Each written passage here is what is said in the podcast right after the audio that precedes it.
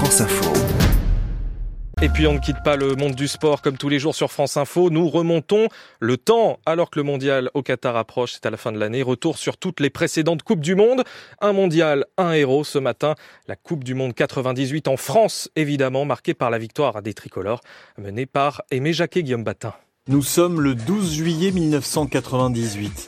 La France vient de gagner sa première Coupe du Monde de football de l'histoire face au Brésil.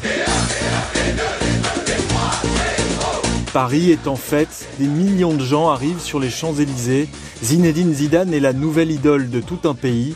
Mais en réalité, c'est le succès d'un homme, Aimé Jacquet, le sélectionneur des Bleus.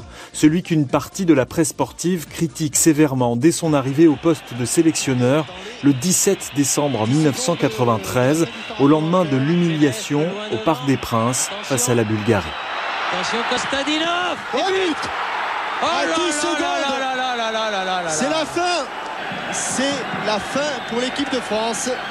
Qui hélas n'ira pas aux États-Unis l'été prochain. Et venez pas m'emmerder. Venez pas m'emmerder. Fixez-vous des objectifs.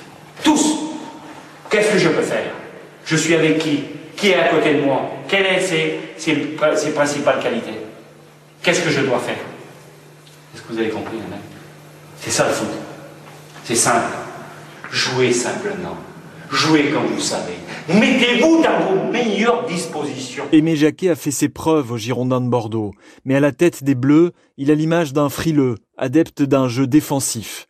Grâce au documentaire Les yeux dans les bleus, on découvre un homme de valeur, de conviction, une forte personnalité, un vrai meneur d'hommes. Robert, que ça soit à droite et à gauche, muscle ton jeu. Muscle ton jeu, Robert. Si tu muscles pas ton jeu, fais attention. Je t'assure, tu vas voir. Tu vas avoir des déconvenus parce que tu es trop gentil. Le déclic qui vient à ceux qui sont audacieux, à ceux qui sont persévérants et à ceux qui sont intelligents.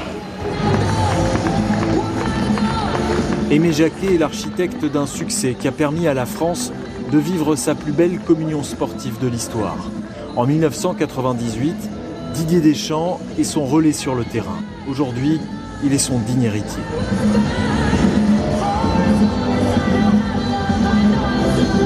Et je suis sûr que ce I Will Survive vous rappelle beaucoup de souvenirs. Aimé Jacquet dans Un mondial, un héros ce matin sur France Info.